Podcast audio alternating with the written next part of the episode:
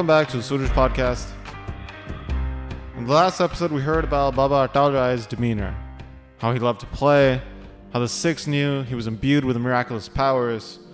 We ended last chapter talking about Mohan and Atal playing essentially hockey together, Khiddo Khundi, a folk Punjabi game where you have a stick that's curved at the end and you have a ball and you're trying to get the ball into an area to score a point. So the last chapter ended describing how after the game, Mohan, who was Atal's friend, he went back home and that night he got bit by a snake, which killed him. Chapter 58 now begins describing how that next morning when Baba Talrai woke up, he bathed, he performed his usual nitnem, his morning practice, and then afterwards he left his house. Going to the place where they were all play, he took many kids along with him, his caretakers as well.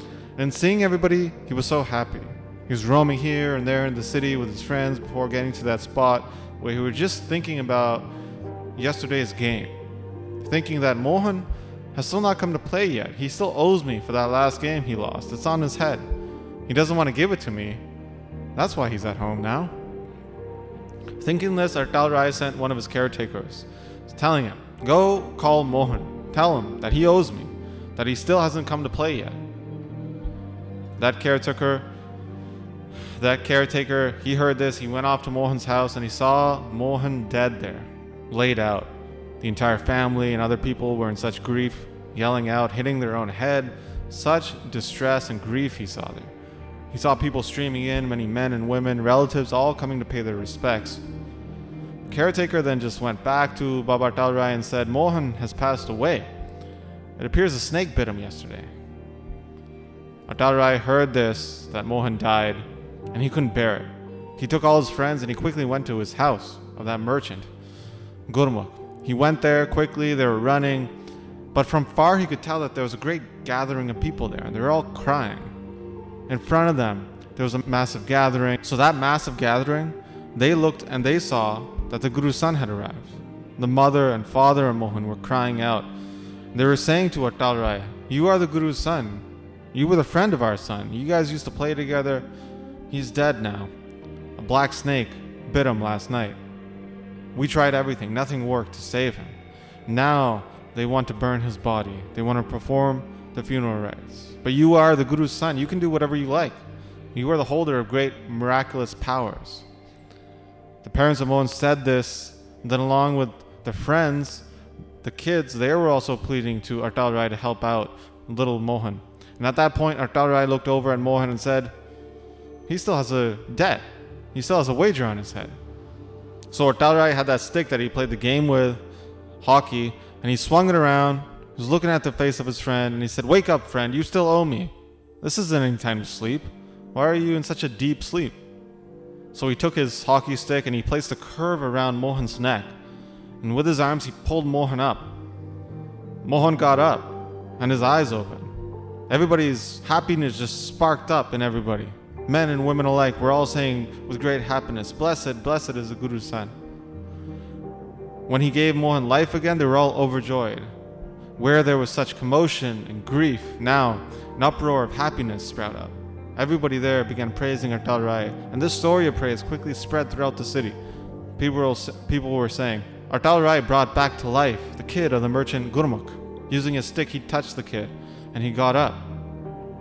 All the mothers of the Guru's house then heard this. Mata Nanaki, Mata Marwahi, Mata Damodri. Everybody was hearing this now. Wherever and whoever in that city, they heard it and they were delighted. They were so happy.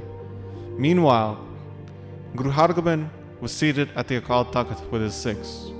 They were talking in conversation, enjoying their chatting, speaking happily. And at a moment, a Sikh came and told him, Atal Rai has obtained such great praise, the lone son of Gurmukh Khatri who plays with the other kids, including Atal Rai. Last night he was bitten by a snake and he died very quickly. No remedy worked. But this morning, Atal Rai headed there to the house, and when he saw his buddy dead, he took his stick and touched his friend with it and brought him back to life. He said, Play with us. And with that, he was brought back to life. Hargobind heard this and was in shock. He didn't say anything in front of anybody for some time. And after some worry, then he got really angry he was thinking, what has Atal Rai done? Being so close to me, he's done this? The enemy, their kingdom, is extremely powerful at this moment. The emperor's kid, or the emperor himself, could die, and they'll be around our throats now. They'll be saying that either we help them or they'll show us their wrath. They'll want us to bring people back to life. And secondly, by doing these type of things, we create a separation from the divine, the divine who distributes everybody's fruit of karam, karma. And if we start bringing people back to life, well, that goes against that. It erases that. This is not the right thing to do, to bring back somebody from death after they're passed. We wouldn't do this at all. To do this requires us now to give a life. In this way, Guru Hargobind was thinking about this a lot, having such anger towards his young kid, Atal Rai. He just remained silent though there. He didn't say anything to the Sangha, to the congregation. He wouldn't look up at anybody. He was just sitting there in anger, thinking that this was not right. He was thinking now, if we don't do anything towards this, if we don't become dispassionate towards Atal Rai and stop him, he won't stop. And we'll bring other people back to life as well. In both worlds, we'll encounter great pains for this, and for nothing good will come out of it. In this great anger, Guru Hargobind was sitting there for about an hour and a half. People there in the congregation saw the Guru's expression and feeling, and they also didn't say anything. Atal Rai was playing along the way, coming into the darbar, wearing his gold jewelry. He had a stick in his hand with the dirt all over his clothes from playing earlier. In this way, Guru Hargobind's kid came forward into the darbar, into the court. Guru Hargobind looked at him without any love. Just anger swelled up in his heart. As Atal Rai was bowing down to the Guru, Guru Hargobind said, You want to show your miraculous powers to the world? You can't bear, you can't handle these powers within you? You just want to show these off? Miracles are the name for calamity. And you're doing just that. You don't understand this. Doing this results only in calamity. If you want to remain in this world, then we will not. And if we stay in the world, then you won't. Listen to this and understand this well. The exalted Baba Atal Rai heard the words of his father, understood the meaning behind them, and accept, accepted them, wanted to make them true. He clasped his hands together, standing in, face on with the Guru, bowing his head down low. He walked backwards out of the darbar, making sure not to show his back to the Guru. But Atal Rai didn't go home. As he was walking, he wasn't talking to anybody, he wasn't listening to anybody. If somebody called out to him, he would ignore that. He just kept silent. He arrived at Kaulsar Sarovar. He bathed there and then he recited Japji Sahib. He placed down some spear grass and he lay down on top of it. He placed his hockey stick as a sort of pillow under his head, and then he pulled a sheet up over his body. He quickly left his body like how a smart person pulls out a splinter from their hand, easily, painlessly, leaving his body. He left for the heavens, where there is no attachment, where there is no desire, no anger. He merged into the highest realm of the divine, which the yogis are constantly meditating to receive. When his caretakers saw this, how he was just laid out there around Kaulsar Sarovar, they didn't think he had passed. And they got closer and they saw that he wasn't moving, just out. He was just passed away. They were shocked. They ran to the Guru to tell him, Guru Hargobind, your young son, Atal Rai, is laid out, dead, beside Kaulsar Sarovar. Hearing this news, the nourisher, of the meek Guru Hargobind got up. He took some Sikhs there with him. The news spread quickly to the mothers of the Guru's house. They heard this news and they began crying so much. Mata Nanaki, especially, the mother of Atal Rai, she was yelling out, What have you done, my son? You could bring back the dead to life. And after hearing your father's words, where did you go? The entire family of the Guru came there and they were all crying very loudly. There was Mata Nanaki's parents, Harichand and Hardevi. So this would be Atal Rai's grandparents on his mom's side, Nana Naniji. When everybody heard this, men, women, everybody was crying in so much grief.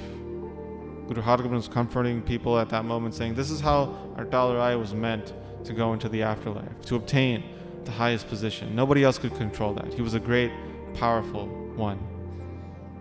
People then began bringing lots of sandalwood for the funeral pyre.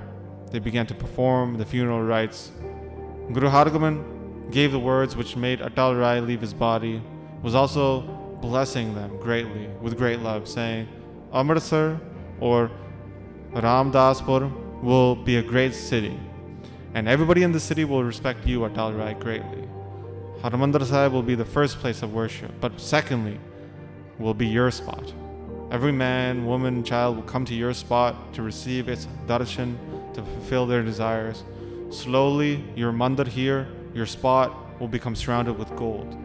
It'll be the highest building in Amrit. When you were living, it wouldn't have been constructed. You would never have been as well known as you will be now after you passed away. You will be the great Subadar, the commander of this city. No one else will have your glory, O Atal Rai, in this area. Bidhi Chand heard this and said, Guru Hargobind, there isn't really anything else in, around this area. Guru Hargobind replied, This spot will be so fortunate to those who have access to it. People will bring their dead bodies here to have their funeral rites performed, and whoever has their funeral rites performed here, Atal Rai will be their protector. So this is how Guru Hargobind blessed greatly Atal Rai, and everybody enshrined these teachings deep within their mind.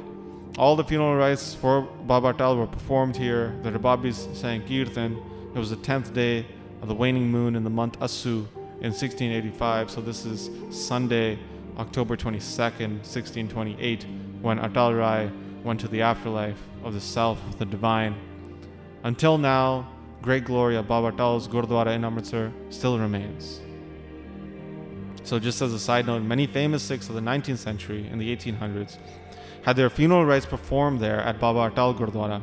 The famous Gyani Sant Singh, the teacher of this author of the text, Kavi Santokh Singh, still has a commemoration spot there beside Baba Atal Gurdwara, noting his funeral rites were performed there. Many others used to exist there, com- commemoration spots, but after renovations and demolitions, they have since been erased. But that is how chapter 58 concludes. In the next chapter, we're going to hear how Guru Hargobind comforts the family during this tragic time. So that's what we're going to pick up next time. But as always, I'd like to thank those who've been supporting the podcast through the Mangalacharan Patreon page.